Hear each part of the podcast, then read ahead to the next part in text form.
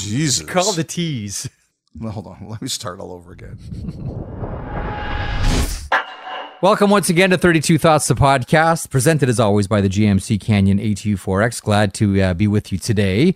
Elliotte Amil and I have a very special guest coming up towards the end of the podcast today. He is Chuck Fletcher, former general manager of the Philadelphia Flyers, Minnesota Wild, other titles in the NHL uh, that we get to uh, eventually, more as we get closer to the interview. And I know you have a couple of thoughts about the interview and Chuck Fletcher, but uh, really generous with his time. And I'm really happy that Chuck's going to be joining us for draft coverage in a week, Elliotte.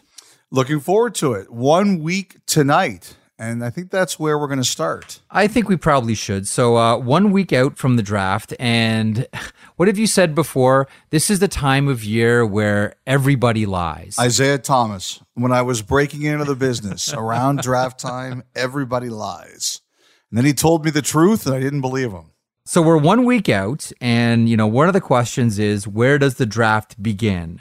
Uh, we know it doesn't begin at one uh, because Connor Bedard is going to go first uh, to the Chicago Blackhawks. But depending on who you talk to as we get closer and closer to the draft, I would imagine there'll be some people with some wild theories. Some are legitimate, and others are just sort of put out there to throw people off the scent. What does it feel like to you right now, Elliotte, seven days out? So, just talking to several people, there seems to be a feeling that in some order, like, right, Chicago Bedard. Yeah. And then I think a lot of people seem to think that between Anaheim, Columbus, and San Jose, and we'll see if San Jose moves. A lot of teams seem, seem to think that they're going to keep the pick because it's hard to find these players. Sure. That the four centers are going to go in some order one, two, three, four. That being in alphabetical order Bedard, Carlson, Fantilli, Smith. And for that reason, a lot of these teams seem to think the draft is going to start at five with Montreal. And hmm. we mentioned Reinbacher, that teams think that Montreal likes Reinbacher fifth. Eric Engels thinks they also really like Ryan Leonard, who I understand tested like a beast at the combine. But you have Okay. An alternate. Now, I want to just stress before Marek does this. This is like the Marvel universe. You know, there's Earth 1, Earth 2, and Earth 612, okay? Marek is going to Earth, at least Earth 2 on this. It's not a report. No. But there's some people out there who have a theory. Okay, so I got a text. So we're recording this Tuesday evening, 10 after 8 Eastern. And I mentioned to you that I had a really interesting text from someone as I woke up this morning. Who said, uh, I heard the last podcast and I hate your take on Anaheim. And I said, okay, uh, I get this often, uh, so I'm not offended. Two, what did you find so offensive about it? And he said, where did Pat Verbeek come from? And I said, Detroit. Petrolia, Ontario. Well, Petrolia, Ontario. Yes, Hunter Brothers territory, Petrolia, Ontario. And we texted back and forth about Steve Yzerman. And he said, look, he's been with Yzerman for a long time. And the one thing we know about Yzerman is he's his own man. He doesn't listen to anyone else's noise. He doesn't get on the trolley tracks of how anybody else thinks. He makes his own decision. And then he sent me a picture of Steve Yzerman and the Detroit crew standing next to Moritz Seider on draft day in Vancouver, which I thought sent home the message. I said, what are you getting at? And he said, I think Pat Verbeek is going to take Matvei Michkov at second overall. That would be a wow. That would be a wow. Now, no matter where Michkov goes, that's going to be a wow. That's going to be one of the first gasps that we hear. You know how I love the gasp at the draft. It's one of the great moments. I love the sounds of pucks hitting crossbars, and I love the sounds of gasps. And when Detroit at the Vancouver draft took Moritz Seider, there was a gasp. And this one person texted me today who said, you know, don't be surprised if Pat Verbeek, much like Steve Yzerman, where he used to work in Detroit, would make his own choices. And again, this is, to your point, Elliotte, not a report. This is something we're just freestyling and talking about. And this is the the what ifs. You know, there's that great Alan Arkin scene in Glengarry Glen Ross. Are we talking about it or are we talking about it? Like, we talking about this or are we just talking about this? Elliotte, we're just talking about this. What do you think about that text I got this morning? I think it's a really fascinating idea, and I I thank whoever it was for sending you that on the day we were recording the podcast because it's really interesting. Gift. Number one, I kind of agree with you in the sense that the Verbeek is the kind of person who would do that. yes. His give a bleep meter on what other people think is very low. Yep. And the other thing too is Verbeek is in a long rebuild here. He's not in a rush to make the Ducks a contender. I think if there's anybody that high in the draft who would have the leash to do that, I think he's kind of the guy. Would be interesting though. Like you're basically telling Ducks fans we're picking two overall and you're not going to see this guy Yeah. for 3 years. Yep. Plus, plus, you've also got to be sure that when he is eligible to come to North America, he wants to play for you. Yep. Absolutely. No, trust me. When you think it through, it both makes some sense, is very dangerous, and flies in the face of everything we've been talking about here for the past however many months about what happens after Connor Bedard. So, don't know if it happens. None of us do, but it's that time of year where theories like this get thrown around. It is a whopper of a story if that happens, though. Oh, yeah. Absolute whopper. You know, you mentioned your conversation with Eric Engels um, and the uh, the idea that Montreal Canadiens like Ryan Leonard. To me, he's and we're going to talk more about this in our preview podcast with Sam Cosentino and Jason Bukala. See, Ryan Leonard to me represents one very specific player or a type of player, which after the playoffs, a lot of teams covet. Because you know, Elliotte, that there are managers saying to their scouts, go find me a Matthew Tkachuk.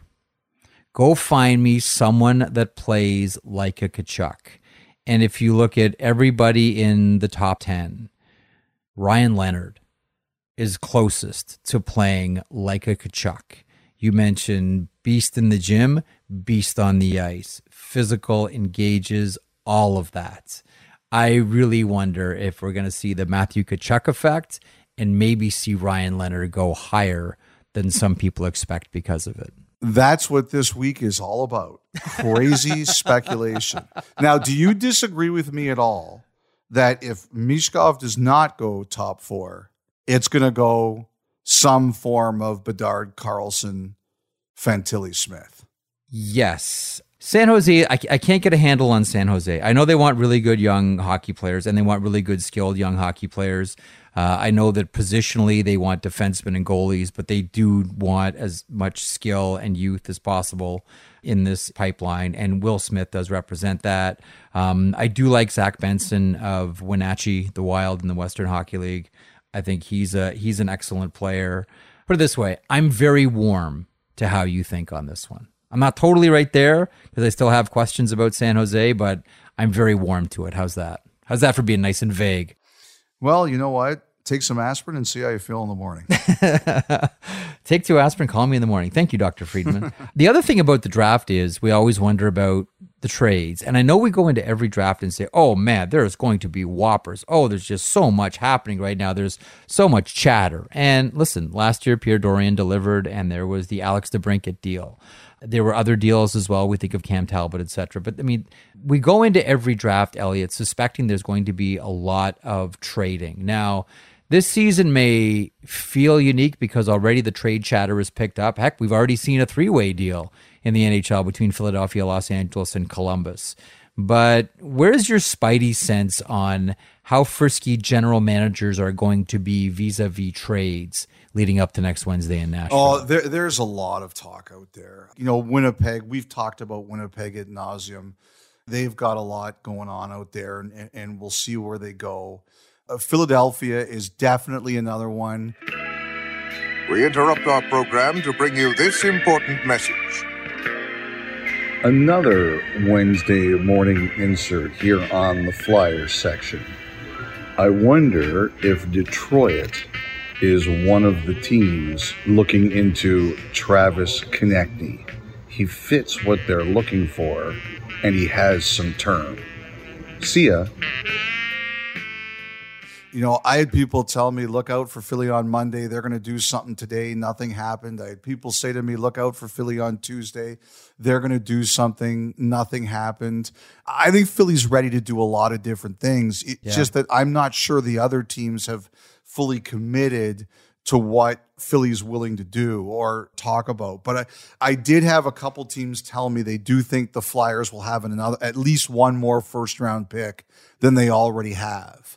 I've heard these are trades that could be involving moving Kevin Hayes or it could be moving somebody else on the roster. Like they've got a lot out there. And you know, now that you know some of their other players' names have kind of been out there, I think teams know what Philly is and is not willing to do. And on Hayes, they're very flexible. Some of the other players, like their young players, they're not doing. Meanwhile, players like Lawton and, and Konecny and, and Sanheim, the prices are a little bit higher. So I think everybody knows what Daniel Briere's position is on all his various players. And I think he's ready to do anything at any time. The question is, does he firmly have a trading partner yet? But, you know, like I said, there are teams out there who believe Philly will have at least mm-hmm. one more first rounder when we get to next Wednesday. You know, the other one to me, and I'm not sure if we're going to know by the draft. And in Calgary, we already know about Hanifin. He's in a situation where uh, at some point in time, they're probably going to move him.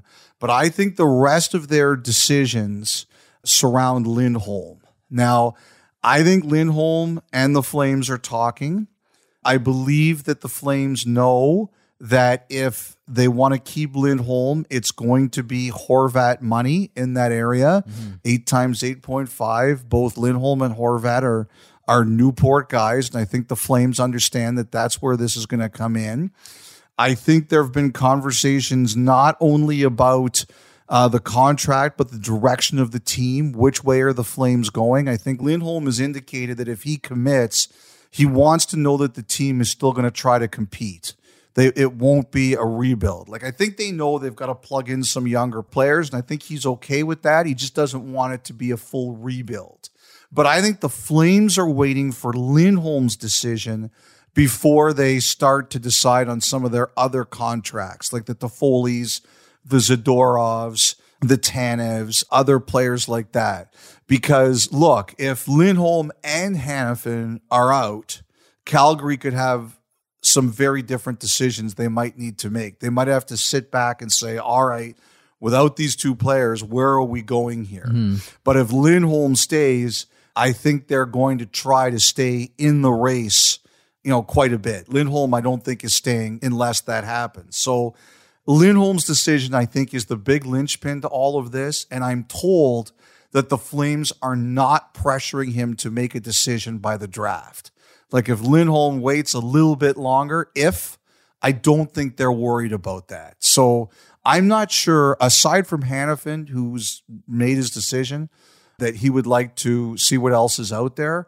I think Calgary's prepared to wait a bit for Lindholm and then kind of go from there. By the way, the other thing I heard, mm-hmm. don't expect Markstrom to be moved.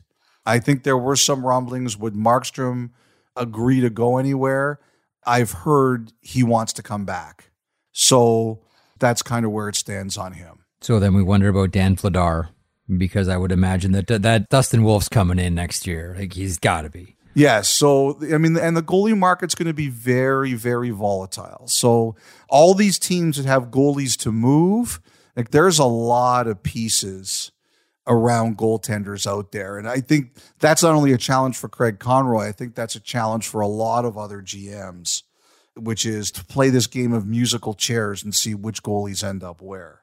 Okay, let me let me circle back to Lindholm there and, and maybe try to crystallize what you're saying here. Is it too simplistic to say the decision whether to go for it again or take a step back rests solely on Lindholm's decision? If he's in, then they're going for it. If not, it's time to maybe take a step back here and see what value we can get for other players. Is that too simplistic? I don't know if it's too simplistic, but at, le- at the very least, if Lindholm and Hanifin are moving, I think the Flames are going to have to really think about like that's a top pair defenseman and a first line center, right? Yep. I don't necessarily think it means they rebuild completely, but I think they have to sit back and decide what this means.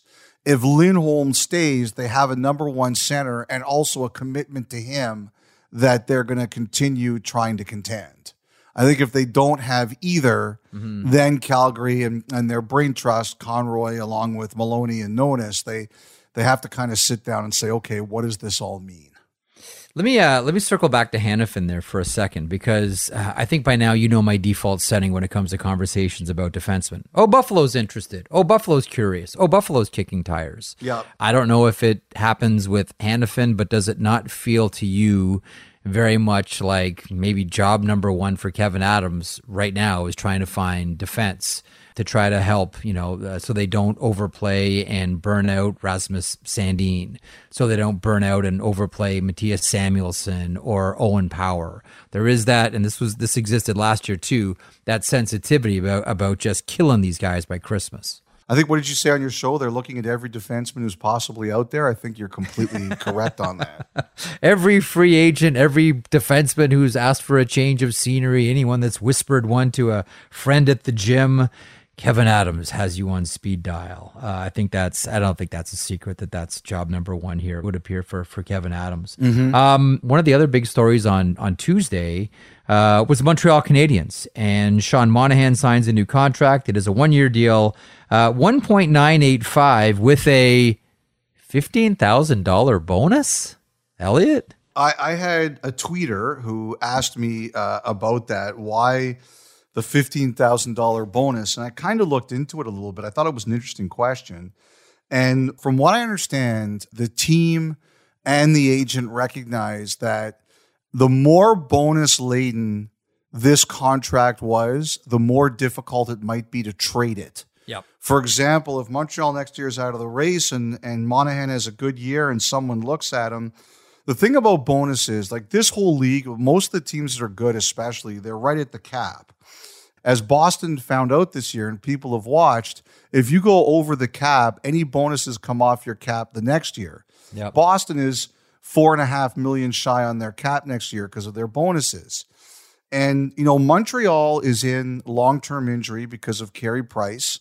So they're not crazy about that idea. They want the flexibility for as they start to move forward.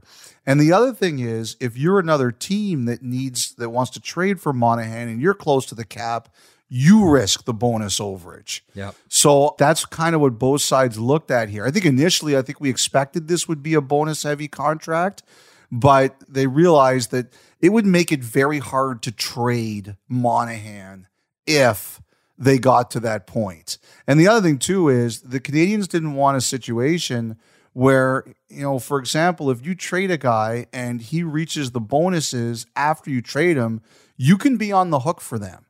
And Montreal didn't want that. So I think this was purely a situation where to keep maximum flexibility on Monahan to trade him next year if you wanted to do that.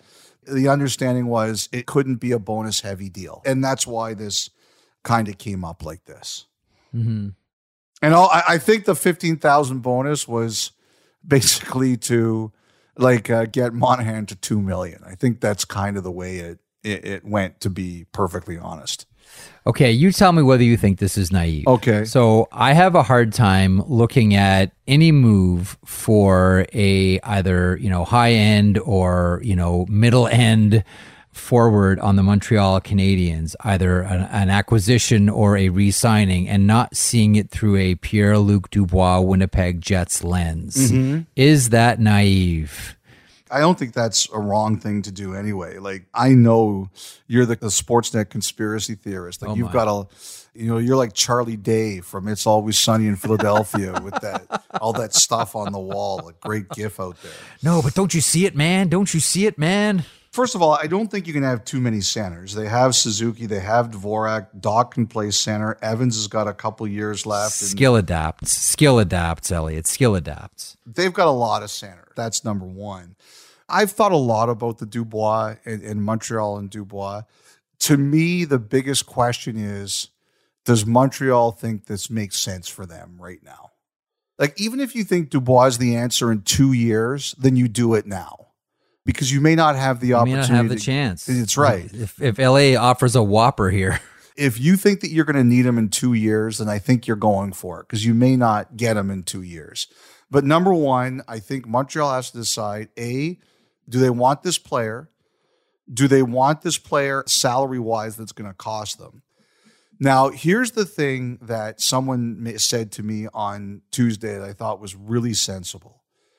We've talked about how Winnipeg doesn't want to rebuild. No. Whatever they trade for these players, they want to stay in the race. It's easier for LA to do that than it is for Montreal to do that. hmm, Montreal has a lot of good pieces, but they're younger.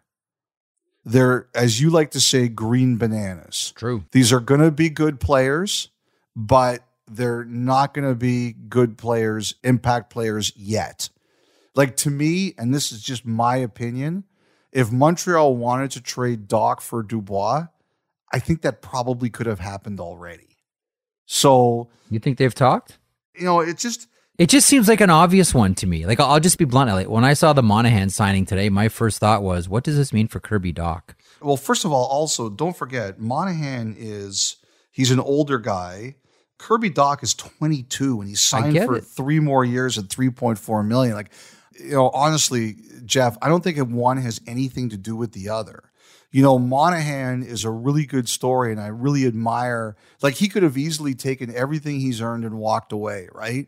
And this is a guy battling through a ton of injuries to play. He deserves a lot of respect, and he's shown like a guy who really loves the game because it would have been easy for him to leave. So I, I don't look at Sean Monahan signing as have any way in effect of Kirby Dach. I just think that if if Montreal wanted to do that, that would have been an easy trade to make. So I don't necessarily think that Montreal is going to do that. Now, this may all be moot. We might get to a situation where someone else enters the picture or Montreal steps up and does it. But I think the biggest question that people have is does Montreal really feel this is the right move for them? Engels wrote the other day that he's not convinced about that. And I think Montreal is still kind of deciding that. So we'll see.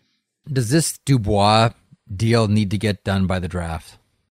I don't know that it has to, but I really get the sense that does Winnipeg really want this to drag? No, that's why I'm asking. Like, there's we always look for the pressure point moments. There's one right there, and everybody and everybody's together. Like the thing is for Winnipeg, Hellebuyck has a contract. Scheifele has a contract. Dubois does not. They didn't take him to arbitration. That says to me they want to sort this out.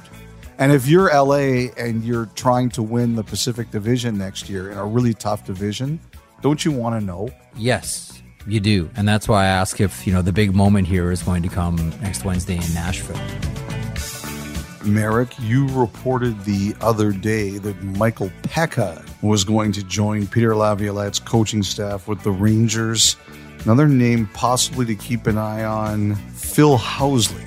Here he's potentially in the mix there as well. Listen to the 32 Thoughts podcast ad free on Amazon Music, included with Prime. Fellas, it's Appy here from Melbourne, Australia. How you going? Just wanted to say g'day. Big fan of the show. Uh, I've been following your careers for a long time since Jeff used to do a podcast with a guy called Greg, and uh, Elliotte since you were I don't know doing writing. Uh, anyway, I just wanted to say who do we have to campaign to? Maybe your bosses to get you guys down to Australia, all three of you, uh, to do a live pod. That'd be sick. Um, really looking forward to the games in September, going with my mates on the Saturday, and then taking my seven year old daughter on the Sunday. So she's pretty excited about that. Yeah, so let's go, Devils! And Amil, great job, buddy.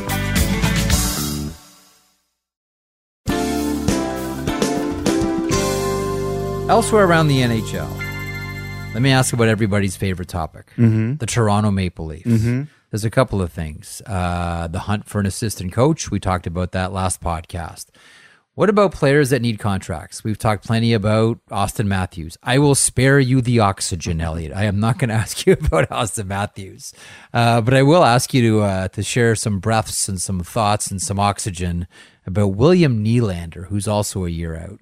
I think they're going to take a run at this. If they haven't done it already, I think they're going to take a run at this too. See, I think he's juggling a, a lot of balls. I think he's talking to Schenn. You know, last week someone told me they heard it was close. It wasn't the case. I think they've continued to work at it. I think they take a run at Nylander. I don't know that they've started it yet, really in earnest, but I think that's coming.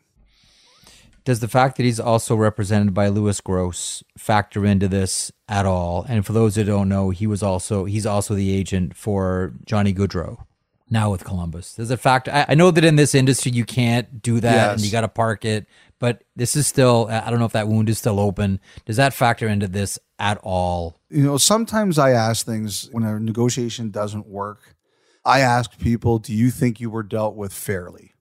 Sometimes I'll say it to the agent and I'll say it to the team. Do you think you were dealt with fairly or unfairly?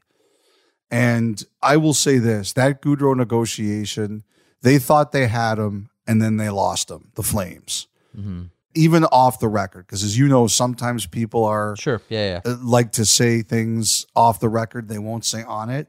Nobody felt that they were dealt with unfairly in Calgary. They just think at the end, Gaudreau changed his mind. Hmm. They thought they had a deal uh, on the basically the Huberdeau contract. Look, I think Treliving and Conroy have talked about the lessons they've learned from that whole process. And I think they will protect themselves. But I don't think they feel they were dealt with unfairly. a couple of different times you and I had conversations about Carson Soucy and certainly around trade deadline time. And there were teams that were interested, and Ron Francis always said no, even though he was a bottom pairing defenseman, a very effective bottom pairing defenseman. And Seattle had a heck of a run. What happens to Carson Soucy now? I think there's going to be a lot of interest here. Like I think Seattle knows it's going to be very difficult to keep him if they can at all. We we mentioned on the podcast on Monday and we talked about Vancouver must be thinking of something. OEL being bought out there. Yeah. When the podcast dropped, I had about four people who texted me Soucy. Like that is right up Wow. Rick Tocchet's alley Yeah. but I don't think they're going to be the only ones. I, I think there's going to be a few teams in on this. Soucy played really well in the playoffs, and you know, it was interesting. Like he didn't have a great regular season. There were a couple teams that actually told me they didn't think he was as good as he normally can be in the regular season. But once the postseason started, you could see he really he loved it. He was really engaged. You know, there's going to be a lot of interest, and and they think that Vancouver's going to be in on that. We interrupt our program to bring you this important message. Okay. Wednesday morning ad to the Canucks section.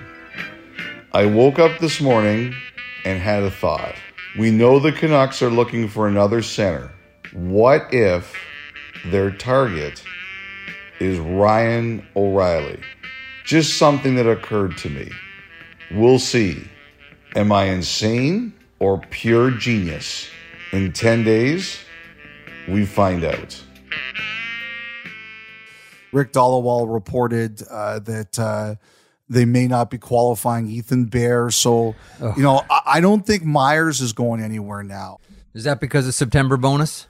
Well, no, it, it's not. It's not only the September bonus, Jeff. It's that look like OEL's out, and if you're not qualifying Bear, that's two NHL defensemen coming off your roster. Yep. For a team in Vancouver that we think that the mandate is compete for the playoffs, you're down two NHL defensemen now. I don't think he's on the market. So, I mean, you know, Rutherford, he's tricky. He can do anything, but I'd like to see how they address three guys off the roster. So I, I don't think Myers is going anywhere right now. One more thing. Uh, we started the podcast off by talking about the draft. Uh, The stars of the draft, uh, listen, whoever gets Connor Bedard wins the draft. Chicago Blackhawks are going to win the draft. They get Connor Bedard.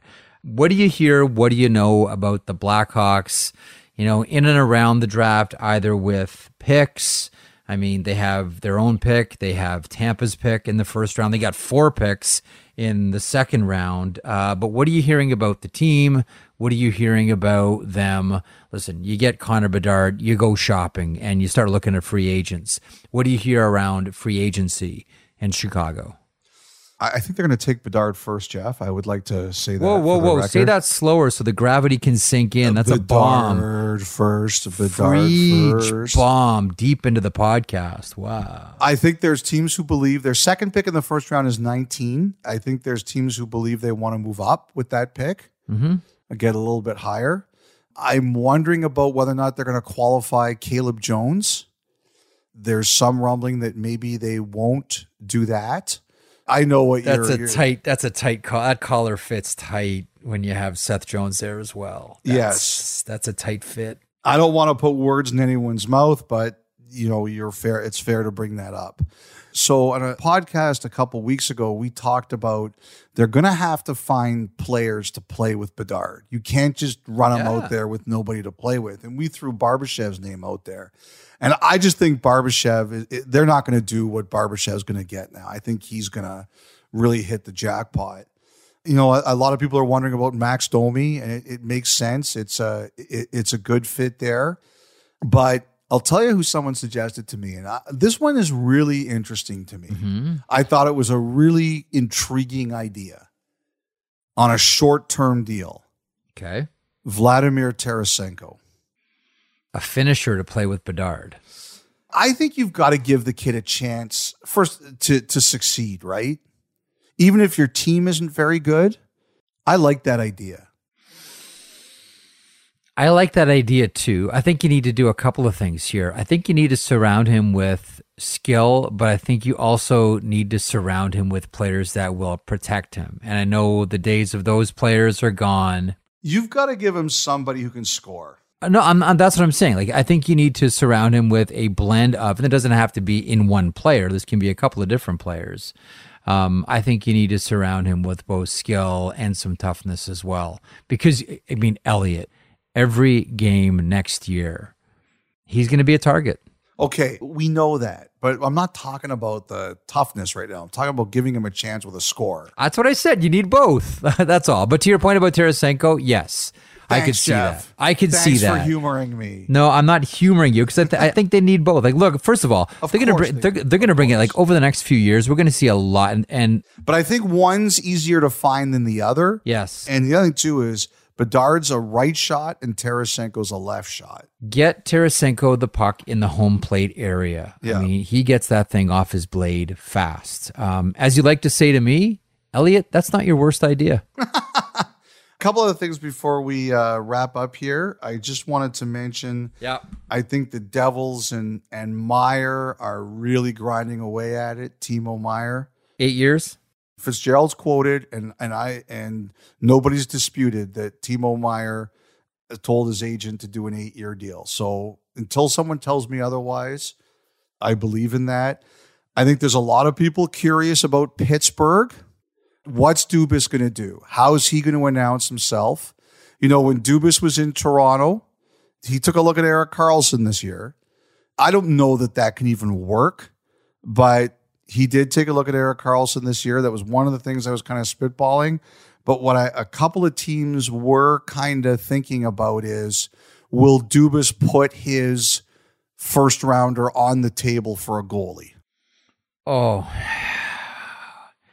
And I'm not convinced Gibson's that guy for him. I'm not convinced that Dubas is a Gibson guy. Well, first of all, he was a Kitchener Ranger, not a Sault Ste. Marie Greyhound, so Of that course. takes that takes John Gibson right out of the equation completely. Mm-hmm. Man, they need help with that pipeline. They really do. That's a big one because I kind of I don't know. Maybe I'm I'm looking at this too naively, but I'm looking at whoever went into the Pittsburgh situation. I thought it was going to be a combination of let's just be good enough to make it in the playoffs, and with players like Letang and Crosby and Malkin, maybe. But you do need the goaltender. I know a lot of this depends on whether you know Tristan Jarry resigns or what you can get on the market. But surrendering a first round draft pick, Elliot, in this draft specifically, Yep. Ooh, I know Dubas has done this before, surrendering the firsts. I get it. Oh man, I don't know. I don't know. That's Just putting it out there. Not telling you what I know, telling you what I heard. okay, Alan Arkin. Are we talking about it or are we talking about it? We've talked about how Boston would like to keep Bertuzzi. Yep. I think they'd also like to keep Hathaway. That's another guy I think they really want to keep. I've heard Sweeney's burning up the phone lines. I think he's got some interesting stuff going on. And the other one is in the last pod, we talked about the one year deal and then the eight year deal. We mentioned Mikey Anderson. Someone pointed out, how could you forget the obvious one? I go, which one was that?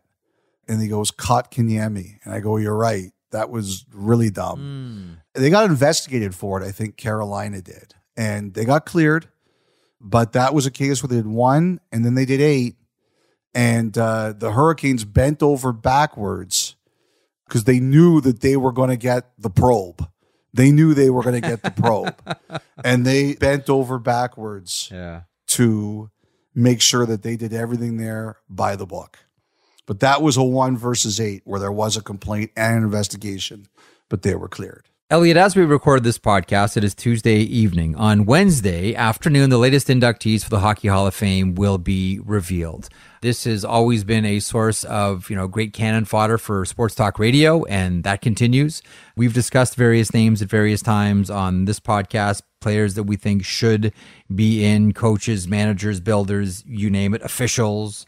We've had the talk about, you know, uh, goalie coaches uh, making it into the Hockey Hall of Fame as well. We'll cross our fingers and hope to get something unexpected on Wednesday, but it very much feels like there's one lock, and that's Henrik Lundqvist. I agree with that. Then after that, there are a whole lot of question marks.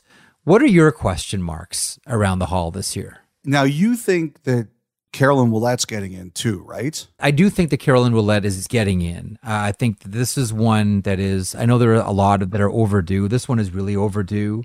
I also do wonder about Jennifer Botterill and I wonder about Megan Duggan as well. So we'll see. But I think if one female hockey player is going in, I'm guessing it's probably going to be Caroline Ouellette.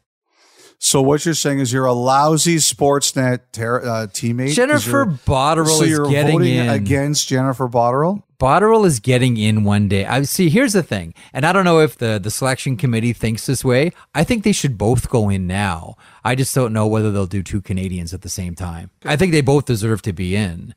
I just don't know whether the selection Charlie Day. is going to do that. Charlie Day. I'm telling you.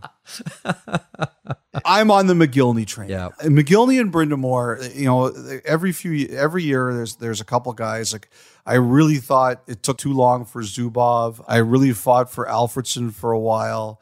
But I have to say this. I am really the like the two players, male players at the top of my list are Mogilny and and Brind'Amour.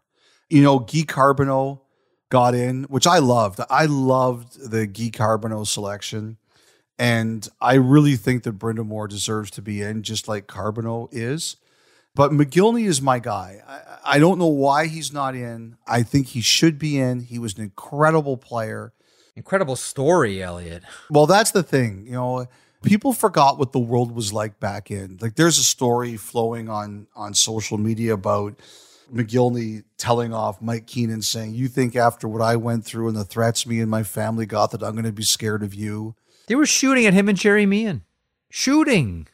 like Like that guy should be in the Hall of Fame. And those are the two players I really root for. Mogilny and Brind'Amour, I think, are are the next two on my list that should get in. I- I'm glad you brought that up about Mogilny because to me, on the numbers, the performance, all of that, Mogilny should be in. But then you couple it with the story.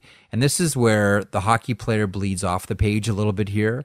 And this is one of the reasons why I love that Vaclav Nedomansky is in the Hockey Hall of Fame because of what he did and what he meant for Eastern European hockey players making it to North America to play then in the WHA and then the NHL as well.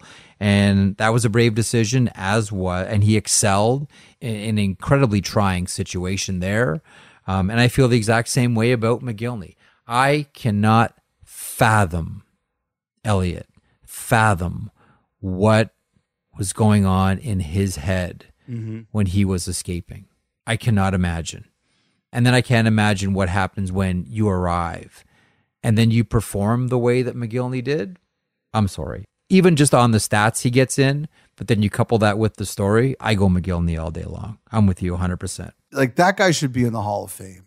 Uh, one thing we want to mention, following up on the last podcast when we mentioned uh, Wenatchee and the situation where a BCHL team turned into a Western Hockey League team and all the players became free agents. And Elliot, you were hoping that there was going to be some type of meaningful solution here, and this wouldn't cost you know players their chance for scholarships because they don't have a place to play etc uh, we got a note from someone in the bchl saying that they were blindsided uh, by this situation. They're taking care of the players as best they can. And fortunately, most teams do already have spots left. And also, they can take more USA players as well. And he added, if this was last season, it would have been awful, but not so much this season. And I'm with you. And I think we're all on the same page. Here's hoping that all those players find a place to play in the BCHL. I hope that uh, they can find a transition for all these players because it's not their fault. So I'm happy to hear things are being tried. Quick pause. When we come back, Chuck Fletcher, who's uh, turning into our teammate next week, Elliot, working with us on our draft coverage, former Philadelphia Flyers general manager and former GM of the Minnesota Wild.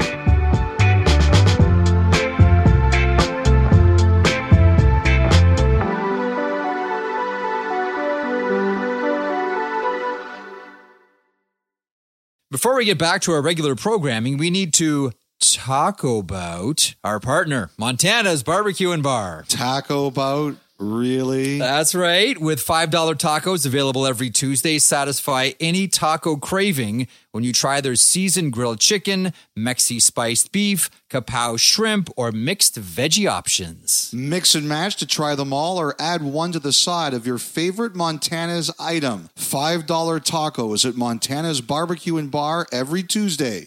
Some conditions apply. Visit montanas.ca for details. Okay, welcome back to the podcast. What you're about to hear is a sort of multi-fold interview. We talked to Chuck Fletcher a couple of days ago, Elliot, and it ranged from not just the process of when you're a general manager, what happens with the draft, but a lot of it I found turned into relationship talk and how you relate to the scouts and how you feel and how you defer there's some wonderful stories in here about being offered trades at the very last moment before you go up and make your pick. And at the end, we do address the situation with the Philadelphia Flyers from earlier this season. Quick thought on our conversation with Chuck Fletcher before we present it. First of all, I really enjoyed it. You know, one of the things that uh, I understood was going to be a challenge here is that when we talked about Philadelphia, number one, Chuck Fletcher's still under contract for the Flyers. Yep. And I can't expect someone to forfeit a general manager's salary to make this a more entertaining podcast. So I knew he was going to be careful. And secondly, I mean, look, if you know anything about Chuck Fletcher, he's not going to you know, throw bombs at people on the way out. It's just not his way. But it's not his style. You know, I kind of knew that going in. We tried. Uh, we tried to trip him up a little bit. There's no question about that. But as you'll hear, uh, Fletcher was very careful and and he wasn't throwing any rocks at the Flyers on the way out. Here's Chuck Fletcher on 32 Thoughts, the podcast. Enjoy. Uh, first off, Chuck Fletcher, happy to be working with you this time around, both Elliot and I at the NHL draft. Second of all, we, we had a lot of stuff we want to get into, specifics about the draft, time in Philadelphia, etc. But I'm curious from a general manager's point of view. And I get that when you're a GM, nothing is fun and everything is stressful. I get all that. But is there a part of you that found the draft to be as fun as at least some people watching it or people working it. I find it one of my favorite events on the calendar. What's it like for a general manager? As long as you have a first round pick, it's great. No, the draft and, and free agency are actually the most enjoyable time of the season for general managers. It's not a zero sum type of uh, you know event in that multiple teams leave the draft feeling they did really well so many people are happy with what they accomplish at the draft and free agency. It's not like one team's winning, one team's losing. Over time, we find out who actually won or lost, but there's a great sense of optimism, of renewal. It's a great day for the scouts, great two days for the scouts when they get a chance to pick some players that they've been following all year. But I really enjoyed it. Always enjoyed the draft. It's a lot of fun, and and you're still a couple months away from the grind of the regular season. I wanted to ask you about some rules I heard.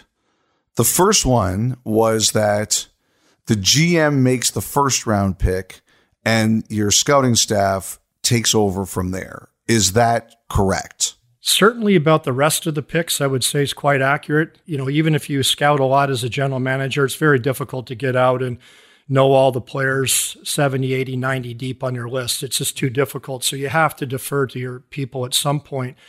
In terms of the first round, that might be mixed. There might be uh, teams that really rely on their director of player personnel or their chief amateur scout or their assistant GM that runs the draft.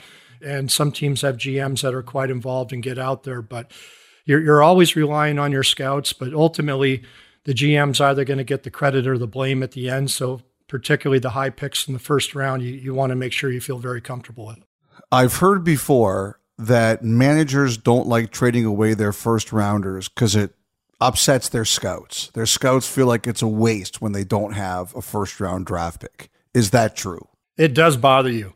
I mean, you got to look at it. Pro scouts have a different racket. They could be called upon any day. You could be making a trade in September, March, in the summer. So pro scouts are always on call, but amateur scouts are in their cars all winter, driving around, putting their lists together, and they get those two days and, uh, to see their uh, work come to fruition.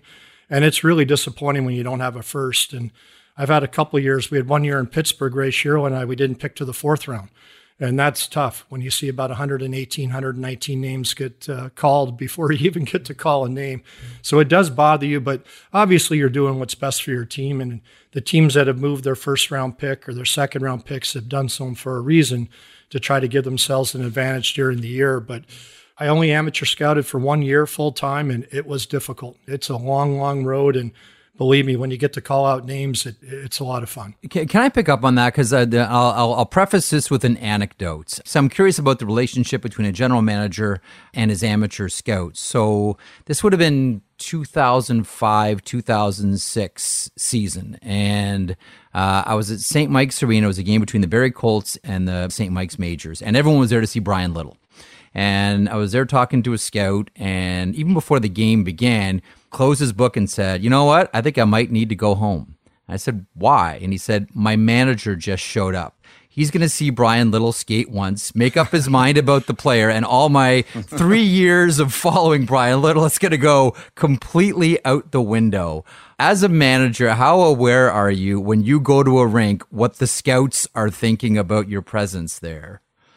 Oh my gosh, that, that is so true.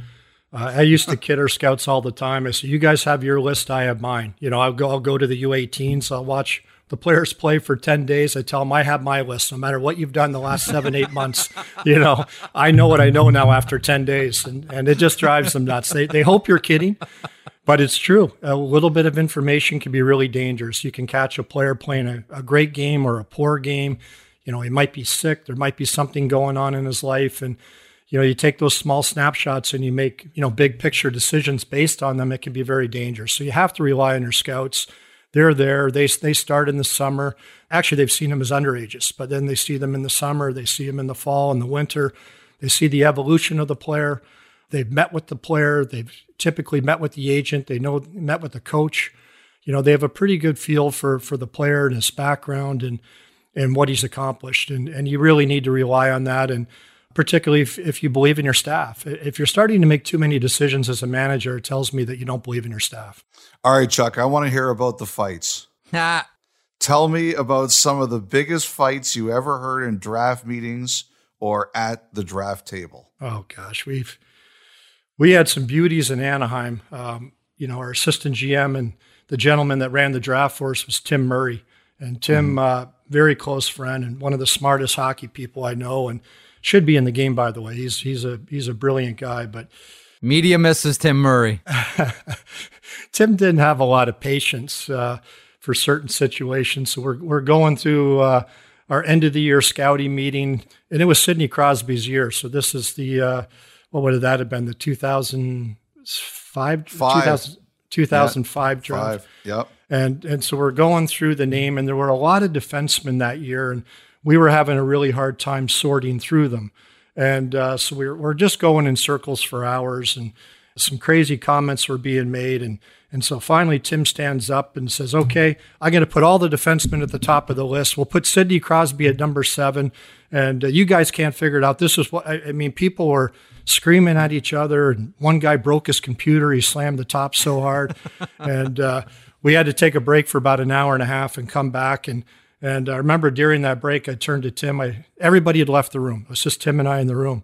I said, "You did a fine job there." I said, "You just cleared out the whole room." but when we came, we came back. Everybody, uh, we got the list together and and figured it all out. But it's really emotional, and and what you find is a lot of scouts have an area that they cover in particular. There, you know, some guys cross over, some guys don't. But typically, you might have a guy out west, a guy in Ontario, a guy in Quebec uh, you know, another person in the U.S. or a couple people in the U.S.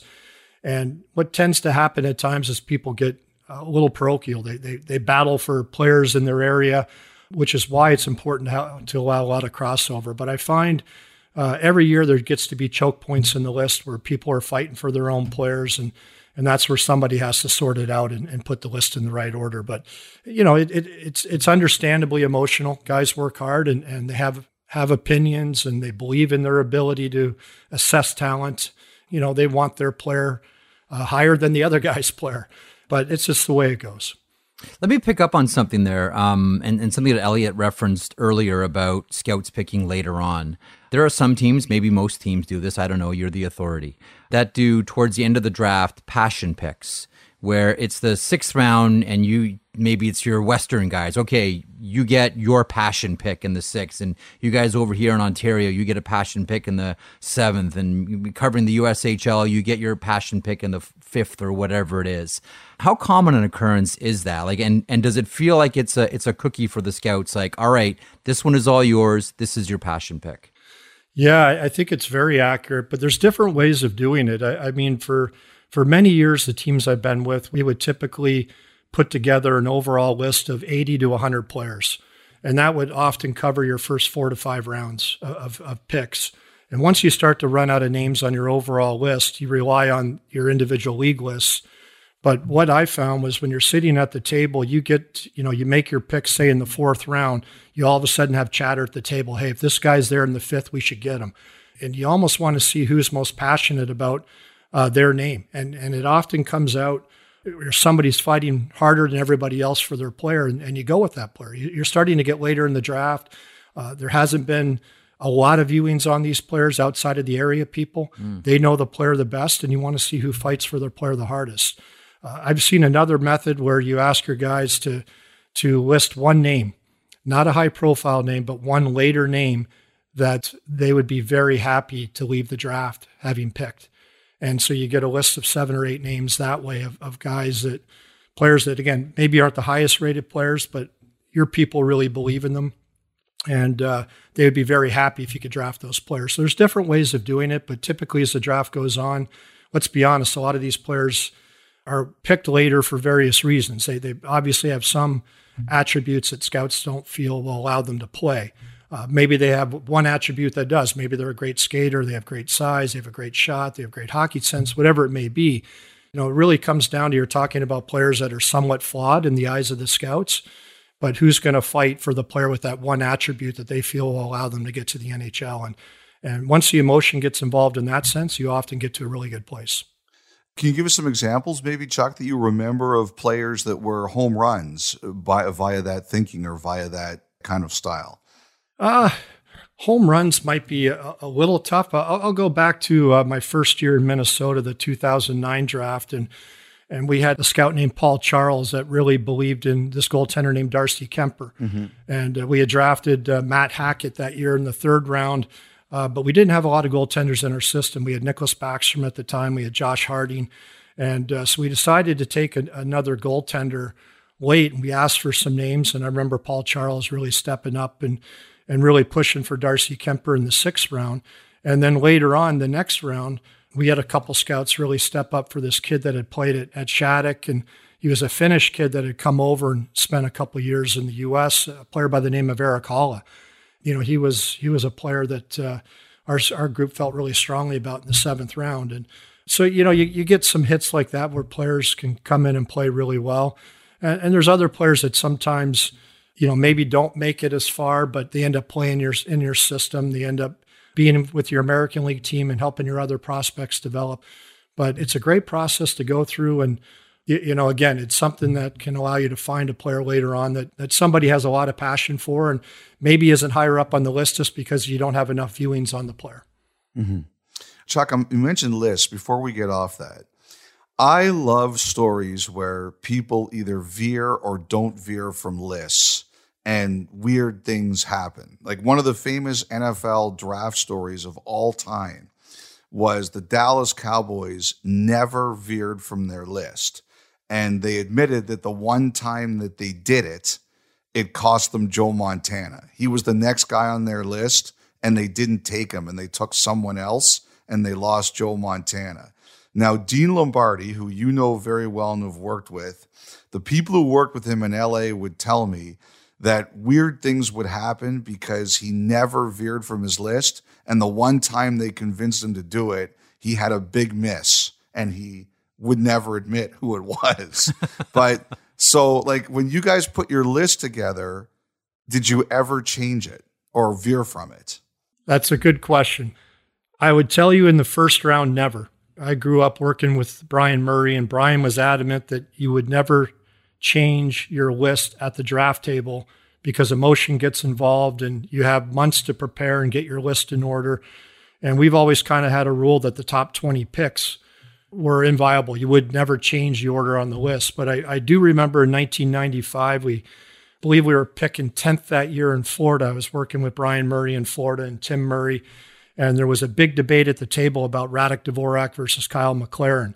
But we had Dvorak higher on the list but we had a scout that was pushing really hard to draft Kyle McLaren, a big, strong Canadian defenseman over, you know, a European player. And I remember the argument to this day. And, and, and Brian said you had two months to make that argument. You didn't. We're taking Radek Dvorak. Hmm. Both players actually turned out to be really good hockey players. And mm-hmm. I'm not sure what the right decision was in hindsight. But in terms of the first round, never. Definitely have veered as you get a little bit later in the draft, it, you know, when you're taking a guy at 50 over a guy you might have at 45. Uh, I've seen that a lot, and it's uh, sometimes it works out well, sometimes it doesn't. But but we've tried to put a rule in place for that reason, where you the first round the lights are on, there's a little bit of uh, energy in the building, and and we just don't want the nerves taking over, and just take the player that's in front of you. So there's always been the um, the debate, Chuck, as you well know, and this is specific to the first round as well. Uh, do you just take the best player available, or do you draft for positional need? And I'll frame it this way: Chris Pronger's told people the story of his draft year, the Alexandre Daigle draft, and he goes second overall. San Jose originally had that second overall pick, and Pronger was talking to San Jose, and San Jose was of the mind that we're not going to take you because we already have Mike Rathje and Marcus Ragnarsson, and so we already have enough big defensemen they ended up trading the pick anyhow, and Hartford ended up getting it, and Pronger ended up going second overall. But San Jose wasn't going to look at Chris Pronger because they already had Chris Pronger types. And then I can recall the um, the year that Colorado took Conner Bleackley, the forward from the Western Hockey League. Patrick Roy fought against it. He wanted a defenseman and he felt that Colorado needed defensemen and that in his mind, hockey was at a point right now where kids are so close to joining the NHL and making an impact as first rounders, you could draft for position. Do you still subscribe to the best player available, or are we at a place in hockey where kids are close to making an impact? You can go for positional need. You absolutely can go for position, provided you're not going by a better player. That's where you got to be really careful. Uh, if there's a market difference or a, a, real difference in the future prospects, uh, you know, of those players you're looking at, you got to go with the better player because things change. Uh, you know, Connor Bedard this year, uh, maybe Fantilli. You might have a couple kids that are drafted and step right into the NHL, but for most of these players, it's two, three, four years down the road. Mm-hmm. Things change, injuries happen to your club. The perceived need you have now may be different, but a lot of that gets flushed out through the meetings. When you're having meetings, those are the debates that happen. You're you're getting on the list this year. Maybe it's people debating between Reinbacher and Will Smith and Leonard. They're all maybe all similarly rated. Do you want the big right shot defenseman? Do you want the playmaking center? Do you want the, you know, the gritty uh, winger with skill? And sometimes that you can, you know, your needs can come into place a little bit more there if, if you feel they're similar on your list, you know, based on your on your team. But uh, but again, I think it gets dangerous when you do that when you start going by better players to fill needs in the first round. Mm-hmm. I, I, get it later on once you get to the second, third, fourth round, drafting by position. There's there's probably not a huge difference that you can perceive at that point in, in future prospects. So go with what you feel you need. But you know, first round, top ten or top fifteen, you shouldn't be going by a better player, uh, or, or you're going to get burned. Okay, you're probably the greatest pick of your career was Kaprizov, and there's a lot of things that go into that. When to take him, uh, the Russian factor. Um, you knew you weren't going to get him for a little bit of time. Can you just take us through that process and when you identified them. And, and one GM told me once that the scariest thing about a pick like that is you never know where anybody else has them on their draft card. So you're sitting here, you've got a player you really believe in, you know you're going to get them somewhere late but the worst thing is, does someone step up and steal them from you? Can you take us through that process and deciding when to pick them and how you came to picking them? Yeah, it, it's a great story. Well, you know, first of all, uh, Brent Flahr ran our draft, and and Brent really liked Kaprizov. You know, there was some some concern about the Russian factor, some concern about the size and the skating combination. But we had a second round grade on him. And that year we took Eriksson Ek in the first round and we got to the second round. I believe we were picking 50. And uh, there was a player, Jordan Greenway, that was still available. Big, strong North American winger. And we actually thought Greenway would go late first or early second. So when he slid to us at 50, uh, we took him. But if Greenway was gone, we were probably taking Kaprizov in the in the second round, believe it or not. Mm. That shows you how smart we are I mean, Greenway's a wonderful player in the NHL, but Kaprizov should have been a first round pick. You, you, know, obviously a high first round pick. So we don't take him in the second. We didn't have a third that year. I believe we had traded that for Devan Dubnyk. We get to the fourth round, and this is where some of those debates that Jeff was alluding to earlier, and you get the the position. And one of the guys that we also had talked about in the second was uh, Vladar, hmm. the goaltender I believe Boston drafted, and he went in the second. And the next goalie we had on our list was a Czech goalie named Stezka, who actually was a backup to Vladar in a few uh, tournaments. And he was still there in the fourth, and we really needed a goalie. And we had a couple scouts that said, We got to take a goalie. So now we take this player in the fourth. Even though Kaprizov is by far and away the highest skater on our list, we took a goalie. We don't have a fifth round pick. And uh, we talked to a team, the Bruins, that had had a lot of picks in that draft, and we traded a future fifth to get the fifth, and and uh, Kaprizov is still there. So uh, I think it's a story where clearly Brent was correct. He had a high grade on him, and, and he believed in him, and he liked him, and yet we were incredibly lucky. Let's not kid ourselves. We we went by him. Uh, in the second, uh, we went by him in the fourth, and then we had to scramble to, to get a pick to get him in the fifth.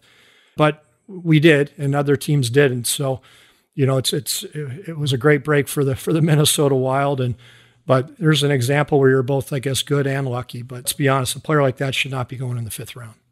You know, it's funny you say that because that's what the Patriots always say about Tom Brady. Not that we get credit for taking him in the sixth round or whatever it was, but why didn't we take him earlier? Like I've always, I, I love the way they think, but I was curious, was there anyone, Chuck, that you thought was going to, that you knew liked him, that was going to take him? Were you worried about any particular team?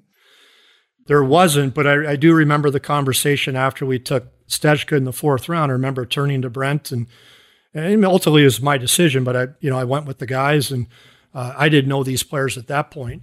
You know, I said, you know, we're not going to get Kaprizov now. So after that, it's every pick. You're sitting there. Did he go? No, he didn't go. You know, we're trying to get an extra pick. We're trying to get a fifth round pick, and it worked out. But you, you just assume at some point the player was so skilled, uh, despite the, the size and speed, despite the, the Russian factor, that somebody would take him. And uh, obviously, it was a different time. And now it's swung back, and you're seeing many more Russian players being drafted. But again, we, we were very fortunate. Is it scary drafting goaltenders? who doesn't? Unless you're a former goalie, who wouldn't? We always laugh. I mean, the last few years, what what we've done when I was in with Philadelphia is we literally let our two goaltending coaches uh, just go through all the video and form their own conclusions. And they can talk to the amateur scouts a little bit to get some impressions and, and get some anecdotal information. But it's just extremely difficult position to understand. So I, I find it terrifying. Um, and I, I don't know that we've been particularly good or particularly bad with the teams that, that uh, I've been with in terms of drafting goaltenders. But I do know that, and I, and I believe this came from either Dean Lombardi or Doug Wilson, call it the old San Jose model, but the theory of, of drafting one goalie every year, whether it's a third round, fourth round, fifth round, maybe there's a, a guy you like early in the first or second, but at a minimum, as history has shown, there's a lot of goaltenders coming out of the third, fourth, and fifth round and trying to take a guy most years and make sure you have several in the pipeline and you hope one or two make it. So that's kind of been the approach we've lived by, but it, it's, I find it very difficult to uh, profess to be an expert on goaltending, and, and you really have to allow, in my opinion, your goaltending coaches to make that decision. Okay, so we've talked a lot about, you know, just drafting players and the whirlwind around it. Now let's add the other variable. Your phone rings and someone calls you and says, another GM says, I need this pick, or how do you feel about this? How much of this stuff is done in advance of the draft? And how often do we get the draft day movie scene of your phone rings and someone throws you a wild idea right in the middle of it? I got a couple couple stories there. You know, it's a little bit of a mixed bag. In the first round, again, you don't see a lot of teams trading back in the top 10. Right. But, you know, the mid first round, the late first round, if you're sitting in that area, you will have conversations with teams leading up to the draft. I remember the 2019 draft was my first one in Philadelphia. We were picking 11, and I remember John Chayka with Arizona had, had spoke to me a couple times prior to the draft and, and the morning of the draft. Uh, he was at 14 saying that mm-hmm. if a certain player was at 11, they'd have interest in moving up. And would you consider, you know, 11 for 14 type of swap? And of course, at that time, you can't commit to it, but you know, I said, sure, the idea is interesting depending on who's who's on the board. And, and he said, what would the cost be? I said, it would cost your second round pick. So you have those conversations. So when you're on the clock, you have an idea. Uh, but I, I do remember one year, I think it was 2014, I was in Minnesota and I got a call from Tim Murray. And uh, we were picking, I'm not even sure the exact number, maybe 18. It's a year that we drafted Alex Tuch in Minnesota. And Tim Murray offered me three second round picks for 18 hmm. out of the blue. We, we had never discussed it before. So you're on the clock. You got about four or five minutes to make your decision. We knew we wanted to take Tuch, and now all of a sudden someone throws three second round picks at you. Mm-hmm. You're trying to figure out what's the value of those three picks. Where are they? What does our list look like? And uh, I just said to Tim, look, I, am not smart enough to figure that out right now. We really like Tuch, and and he, that's the player they wanted, a Western New York player. So we we passed on it, and, and to this day he's still angry I didn't do the deal. He said, "How can you not? How did, how did you not do the deal? I offered you three second round picks. I was so stupid." I said, "I was too stupid to understand it, Tim." But but you in the first round you often see teams calling. You let teams know we're willing to we'll consider moving up or we'll consider moving back. You call the teams around you just to just to get a feel for the lay of the land. But as the draft moves on, the second, third, fourth round, you get a lot of calls. Teams have a player that's on their list that they can't believe is still there and they're trying to trade up to get him. The scouts are harassing him. This guy's still there. He's 24th on our list or pick number 45, give him a future, you know, whatever. And, and so there's a lot of those type of calls and, and uh, you're always trying to shuffle. You're talking to your analytics guy, you're talking to your head scout, and you're trying to figure out the value of each move, whether you're moving up or down. And those are hard to script because those those happen more on the fly. But the first round, certainly, you're you're a little bit more prepared. Okay, I got two follow ups based on that. Number one, now that was kind of in the infancy of figuring out what draft picks were worth. Is there a chart now that everybody looks at and says, okay, this is the value of this pick and this is the value of that pick? I know, like some people, like Josh Flynn, for example, in Columbus, gets a lot of credit for being someone who tried to figure all that out. Yeah, my, my guess is most teams have it they're much better now. Let's put it that way. And, and certainly, I think every team's analytics department has has looked at that, and you can put in the variables you want, and it spits out, you know, whether it's a win for you, a loss for you, or even. And um, so certainly, I, I would assume most teams do that. I know certainly that's something that we've had a use of in Philadelphia the last few years. A really good analytics department, and they're able to put in the variables that you want and and, uh, and let you know whether it makes sense or not. Okay, so we've heard the name Tim Murray mentioned a couple of different times here in this interview, and I can recall at uh, CHL NHL Top Prospects game in Niagara. So this was the Connor McDavid draft year. Now, the draft previous had been in Philadelphia, and Tim Murray and the Buffalo Sabres were selecting second, and they took Sam Reinhart from the Western League. And Tim Murray went up there and said, The Buffalo Sabres select Sam Reinhart. That's it. There was no thank yous. There's no congratulations to the Stanley Cup win. There was nothing.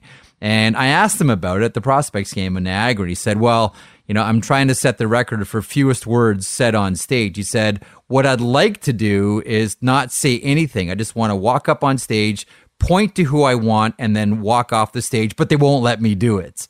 How conscious are you? How aware are you when you go up there to announce a pick, what you're going to say, who you're going to thank, how are you going to couch it, how are you going to frame it? Like, how much of that, it may be a frivolous question, but I'm always curious. How much do you prepare for making that first round pick? I tend more towards what, uh, you know, Tim Murray or even Steve Yzerman. They're kind of men a few words when they get up there. They just make the pick. And to me, it's, it's, uh, the draft is about the players and the prospects. And they want to hear the name you're going to call instead of, uh, a lot of words. But there's obviously different situations. Some teams uh, have uh, you know staff member retiring, or there's been some sort of tragedy that mm-hmm. they want to recognize, or something with the host city. So everybody has a different tact, and some people like to um, have a big introduction. That, that really wasn't for me. Uh, maybe not quite to the extent Tim did it, but uh, try to try ten words or less, twelve words or less. Make the pick, let the uh, prospect uh, know, and let his family celebrate, and, and let the draft move on. So, I, but I, I, there's a lot of thought about it in, in terms of who goes up on the stage. Yep. It used to be just five or six people would go up on the stage, so certain scouts would go up, and certain scouts wouldn't. And sometimes you'd try to you know figure out who the team was picking based on the scouts they were bringing on stage. If the Western League scout was on the stage, and they must be taking a guy from the West, or if the European ah. scout. Now everybody goes up, and you know sometimes even family members, and and uh, you can't even get everybody in the picture. So. I'm not saying what's right or wrong, but it, it, it's a lot different now than maybe what it was. I'm not saying it's better or worse, but it, it was a little bit more simplistic when in the days where you had to let the scouts know in advance you're going up for the first pick, you're not you're holding the jersey. You're going to, you know, announce it uh, this for the photograph where people are going to stand and hmm. who gets the prospect next to them. There, there's a lot of stuff involved, and I think for some teams it's a much bigger deal than others. Chuck, last one for me on the draft is uh, from all your years of doing this, is there a characteristic that you think is shared by all successful picks? I'm talking about the players. Do you think that there's a characteristic that they all have that we should all look for? I don't know that they all have it because there always are some supremely talented players that just have the great attributes that can play regardless. Maybe they don't hit the ceiling that you think they would hit. But to me, it's uh, there's two things, and and one is hockey sense. There's different ways of defining hockey sense, but having intelligence, and maybe even as important, if not more important, is the passion whether you call compete or drive or passion. Mm-hmm. Uh, the people that think it pretty well and, and love to play tend to at least achieve, if not overachieve. And they're the ones that give themselves the best chance. So they're almost non-negotiables for some people, but it, it sounds simple. It's sometimes it's hard to measure them. You, you can miss, you can think you, mm-hmm. uh, the player has good hockey sense or doesn't, or has great drive or doesn't. Things can sometimes change with respect to uh, someone's uh, circumstances which might impact their passion, uh, you know, off the ice circumstances. So you got to be a little bit careful. But the only players to me that ever overachieve and, and really truly hit their ceiling have those attributes. And, and those are what you're looking for. Obviously, you want the biggest, strongest, fastest player with those attributes, but mm. that's a great starting point. And, and when you draft players with that, you, you give yourself the best chance to get a player.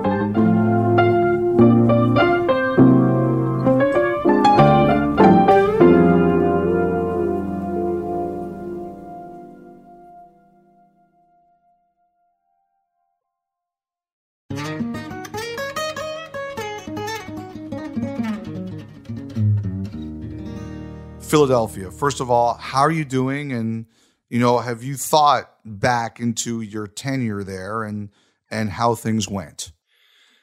You know, I, I saw it coming a little bit at the end, Elliotte. Um, obviously, we hadn't had a lot of success the last two seasons. There was, you know, a lot of noise, you know, and dissatisfaction in the marketplace. I'd had a lot of conversations with my boss, so I was certainly aware that. Uh, you know things could happen so you're you're aware of it i would say this much right now i i think the first month or 6 weeks after it happened i I watched a little bit of hockey, not a lot. I, I just tried to get away, try to decompress. You, you, spend a lot of time with your family. We did some traveling, took a couple great trips. You do what you can to try to get your your mental health back a little bit. There is a big toll mentally, physically, even with these positions when things aren't going well. And and I've started to reflect back a little bit. And, and obviously, when you're in the moment too, you're looking back at times and what you did right and what you did wrong and what you need to do to get better. But so there's been a little bit of that. I'm sure there'll be more as the days and months go along. And if I have a chance to speak with some of the people I worked with a little bit more and, and, and maybe deep dive and decompress a little bit more. But, you know, at this point, it's been a little bit more cursory, but, but certainly, um, you know, it's never a fun process to go through. mm-hmm. I, I, will certainly say that it was uh, it, it, was a tough stretch. Is there or are there things that you want people to know about you and your time in Philadelphia? Essentially, what do you want people to know about you as Flyers general manager? You know, it's it, it's never first of all about the manager. It's you know you have a staff, you have good people you work with, and you rely on to help you make decisions and. Um, you know, and it's a great organization.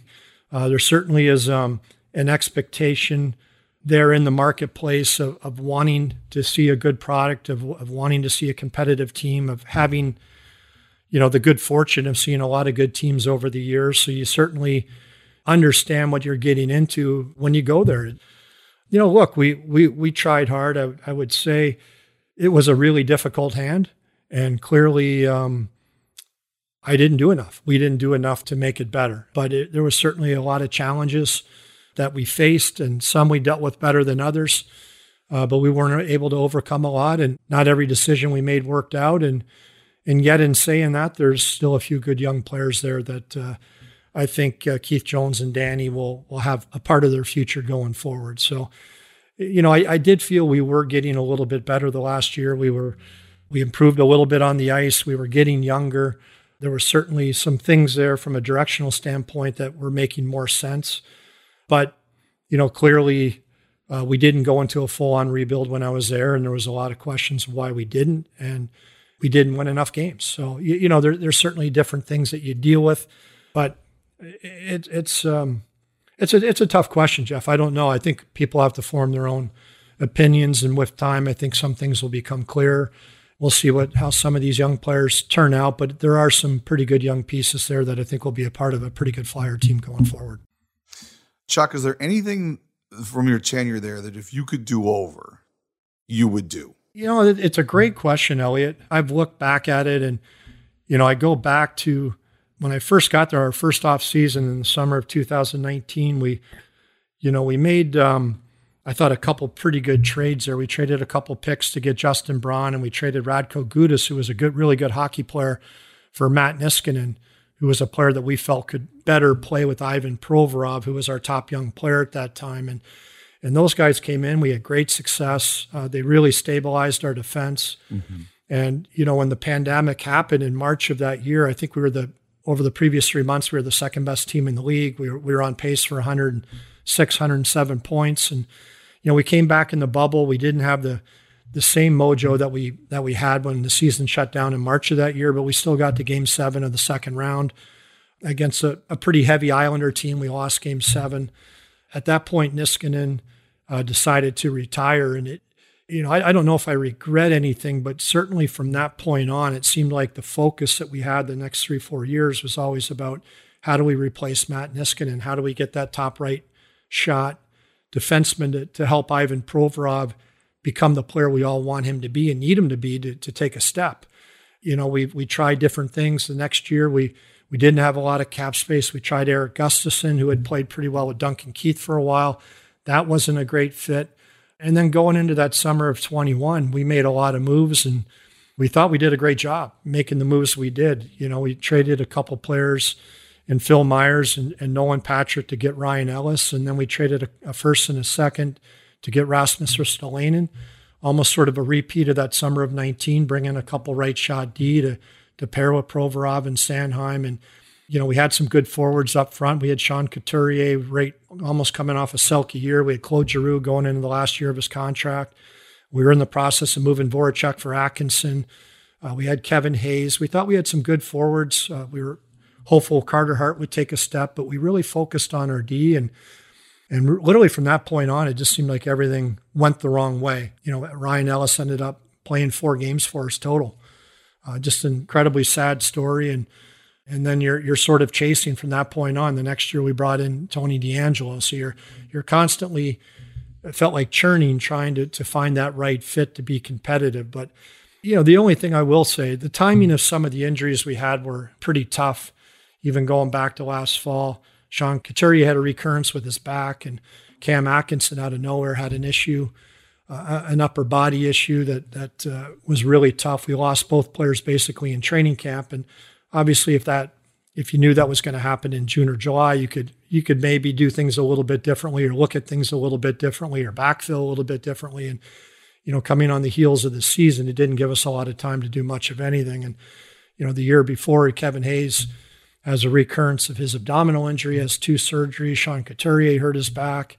You, you know, we had all kinds of uh, issues that just seemingly the last two years we dealt with, and I think 1,100 man games lost. So certainly some mistakes were made and, and we were aggressive in trying to fill holes. I'll say that, you know, moving a few picks, trying to fill the holes. But some of these injuries you've never seen, even Joel Farabee last summer, he was able to come back and play. Probably not at the level he had hoped, but 21, 22 year old kid that needs disc replacement surgery. Just, you know, Ivan Fedotov, our Russian goalie, gets conscripted into the Russian Navy. Uh, just, just things that you can't really make up that seem to happen. And I wish we would have dealt with some of them a little bit better. You know, in hindsight, you could do things a little bit differently, but uh, it, it, was a tough hand at times, and and uh, and again, we we obviously didn't play it well enough. You know what I, I, I just hear like Chuck, um, you know, Danny Briere's been given the opportunity to rebuild. I wonder if there was any part of you that thinks, I wish we would have decided that sooner. Well, you know, look, uh, last summer we kind of hedged a little bit um, in that we we really wanted to try to get another right shot defenseman. So we thought it was important to get DeAngelo. Our power play was terrible. Our retrievals were terrible. We needed another skill player. But we didn't really go all in because, you know, Ellis wasn't coming back and Couturier, I never in my wildest dreams thought he'd miss a whole year, but I wasn't 100% confident he'd be ready to start the season because he still had some lingering nerve irritation issues. So we kind of hedged. We didn't really go all in, but we tried to make the team a little bit more competitive. I mean, obviously, Atkinson and Couturier make your team more competitive. Whether competitive enough, people can debate. Uh, but we didn't trade our pick. You know, the year before we had added Owen Tippett and an additional first round pick. We drafted Cutter Gauthier. Mm-hmm. You know, I think Tyson Foerster and Cam York are going to be good players. So we certainly had some young assets coming and and you know, it's a little bit what what uh how I managed in Minnesota. I guess you're you're constantly trying to, I guess you call it build on the fly. You, you, you use some picks to try to add to your team to try to be competitive, and uh, but yet you you're mindful of making sure you have enough picks coming, enough young kids coming, where you're the prospect drawer isn't isn't completely empty. So you're trying to do it a little bit both ways, but that's the way life goes, and and uh, you know you do the best you can. You know, we've um, on this podcast and elsewhere talked a lot about um, the Matt Niskanen decision to to walk away, and like to your point, it's tough to get over a Sean Couturier loss. It's tough to get over a Ryan Ellis loss. Niskanen just seems so crucial to this team. Did that completely catch you by surprise? Were there any hints? Did you have any idea that at the end of the the NHL and the bubble he was going to walk away? No, no, we we didn't. I the first I found out about it was uh, Matt had grabbed Mike Yeo uh, on the plane ride back from the bubble and had told him that it's enough, and and uh, he wanted to go back, and he was about sixty games shy, I think, of a thousand games, and uh, he had played at a very high level that year. He he'd just been an exceptional player, like a, a true top pairing defenseman. He was a little bit older, but he had played so well. And you know, I I, I knew the um, you know the pandemic was tough on him. You're in the bubble for two months away from your family. There, at that point, as you guys remember, there was no guarantee when we were going to start the uh, that season, the 2021 season. It turned out we didn't really know until maybe late November, even into December, that we were going to start in January. So I think he probably felt that if he did play another year, he'd be apart from his family. Uh, he had all, you know, had all the tough restrictions. And so I, I know it was tough on him. It was tough on a lot of people, uh, but there wasn't any inkling till the end. And but in saying that, we we had a couple stabs at replacing it, and I, I really feel Ryan Ellis was was a good get. You know, I think it was a trade that made sense. We traded a couple young players. David Poile wanted to get younger, and but we felt um, you know we could work around them, and we thought Ellis would be a great fit. We knew there was six years left. We were a little bit concerned maybe the last two years, and I don't think we anticipated getting 490 games in those six years, but uh, certainly didn't anticipate getting four. So that that one hurt because he was, I think, a really good fit, a pretty good two way defenseman. Had that skill, had the big shot. He could kill penalties, block shots, a character guy, and uh, that really was demoralizing, obviously for him uh, and for our group once uh, he was out. And you know that that season there, 21-22, we were around a playoff spot up until Thanksgiving, and he couldn't get back in the lineup, and then Couturier left shortly after, and that was that was that was the end. The last one I have is Chuck. There's always rumors about interference in Philly. Was it a problem? No, no, there was no no interference um, on the hockey side at all. We have a big staff. We have a staff uh, that had a lot of opinions, which I don't mind. I'm a collaborative guy, and uh, rarely I don't know that I ever made a decision that I just uh, went rogue on and, and, made on my own. Every decision was vetted through the group and, you know, was generally consensus, uh, if not unanimous in a lot of cases. So you're working through it, but you're always getting everyone's opinions. And, but no, there was no interference whatsoever. There, you know, it's a noisy marketplace. There's a lot of rumors in that marketplace. There's a lot of people with theories outside of the team and and more that's all jeff's not, fault by the way just so you know. What's that? That's all jeff's fault by the way. Yeah. More more often than not the rumors weren't true but they they do add a, a different layer of difficulty at times because you're managing you, you got to kind of manage around things that aren't true. But no there, there really wasn't interference. There was there was a lot of a lot of off ice issues but nearly none uh, a lot of off ice issues, but not a lot related to um, to interference or. Uh, we were always on the same page, and I worked for a man, Dave Scott, who was very supportive, was great to work with, and and uh, you know I had a chance to work with Paul Holmgren when I first got there. He was president of hockey ops, and he hired me to be the general manager, and it was incredible. And then a few months later, he he stepped away um, for personal reasons, and you know that that's kind of too bad. I would have would have loved to have had Paul there for longer in terms of a full time capacity and working for him. Uh, but you know these things happen. But Paul was always supportive and there right till the end in terms of being an advisor. So there there, there was really good people there. Okay, la- last one here. Um, and this is listen, we're uh, very much looking forward to uh, to working with you in Nashville. Um, this is going to be fantastic. When you look back on your time and your draft picks in Philadelphia, who are you most curious about to see how they develop? I mean, you've already mentioned Cam York, you've mentioned Tyson Foerster. Is there one player? Are there two players? Is there someone that you you look at um, that you drafted and you say, I'm really curious to see how this player finds his way? First of all, I think the the obvious choice would be uh, Cutter Gauthier, the young man we took last year in the first round. I, I just think he has tremendous upside. Uh, he's coming off a world championship as a 19 year old. I think he was second in the tournament in goal scoring, which is incredible for a young man. I think was playing 12 to 14 minutes a night. So I, I think he has a chance to be a, pretty impactful hockey player in terms of the size, the strength, the shot, the skill, the skating. But there's, I, think, a couple players that I'm, I'm, more curious about that maybe not highly thought of. Uh, uh, one was Bobby Brink, a, a player we took in 2019 in the second round. We thought he might go late first, and we traded a couple picks to move up and get him. And Bobby was coming off a great college season two years ago, and then he had labral surgery, tore his labrum in his hip, actually while he played in college and kind of played through it that year, but got the surgery last year, missed a lot of time. Really tough injury to come back from. I think he started playing decent at the end, but he's a young man that isn't the biggest guy, isn't the fastest guy. And, and so there's some knocks on him that way, but he has that passion and that hockey sense and that skill. And it'd be interesting to see. I know he'll be much better this year because he'll be about eight or nine months removed now from from being fully healthy and have a chance to to, mm. to get his conditioning back. But I'm curious to see what type of player he becomes. And then another later pick, a kid named Hunter McDonald, who is a freshman, drafted as a 20 year old, sixth round, played as a freshman last year at Northeastern. And I thought he was one of the top players in Hockey East as a freshman. And uh, big, strong, heavy, rangy defenseman. Um, actually likes to get up in the play. I, I think he's he's going to turn into a pretty good pro player, particularly just what we saw in the playoffs this year, that style of player. And so I'm really curious to see how he develops. I think he could be a, a really uh, great find by our scouting group there. Well, listen, this has been a lot of fun. Uh, we've kept you for way too long. Uh, we always apologize at the end of our favorite interviews because they go on for so long because we enjoy talking to our guest. Uh, Chuck, again, look forward to, to working with you in Nashville. Thanks so much for parking a lot of time for me and Elliotte today. Much appreciated.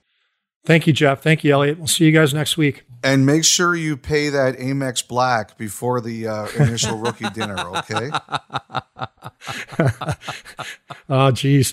I think I think the bill should be paid by by order of uh, compensation. So I'm not sure I'm, I'm going to be at the top of the list anymore, there, Elliotte. uh, Chuck, this is great. Thanks so much for this. Much appreciated. Yeah, thanks, guys. And that's Chuck Fletcher. A, we thank him for his time, and B, look forward to working with him next Wednesday at the draft. Now, there's a distinct sound, Elliotte, to British rock, as you well know. Over time, that sound has evolved, but never strayed too far from what works. The Skinner Brothers are true rock and rollers, and their latest album showcases the band's versatility and creativity. From that record, here's the Skinner Brothers with Death from Above on 32 Thoughts, the podcast. Are you coming or going? I can't work you out. Turn up the music, we're having it out. Keep on my toes in case it all goes south. Talk one more time, lose the taste out your mouth, you know. Cause I'm no complaint. 1969. Came for the love. Look up, it's death from above.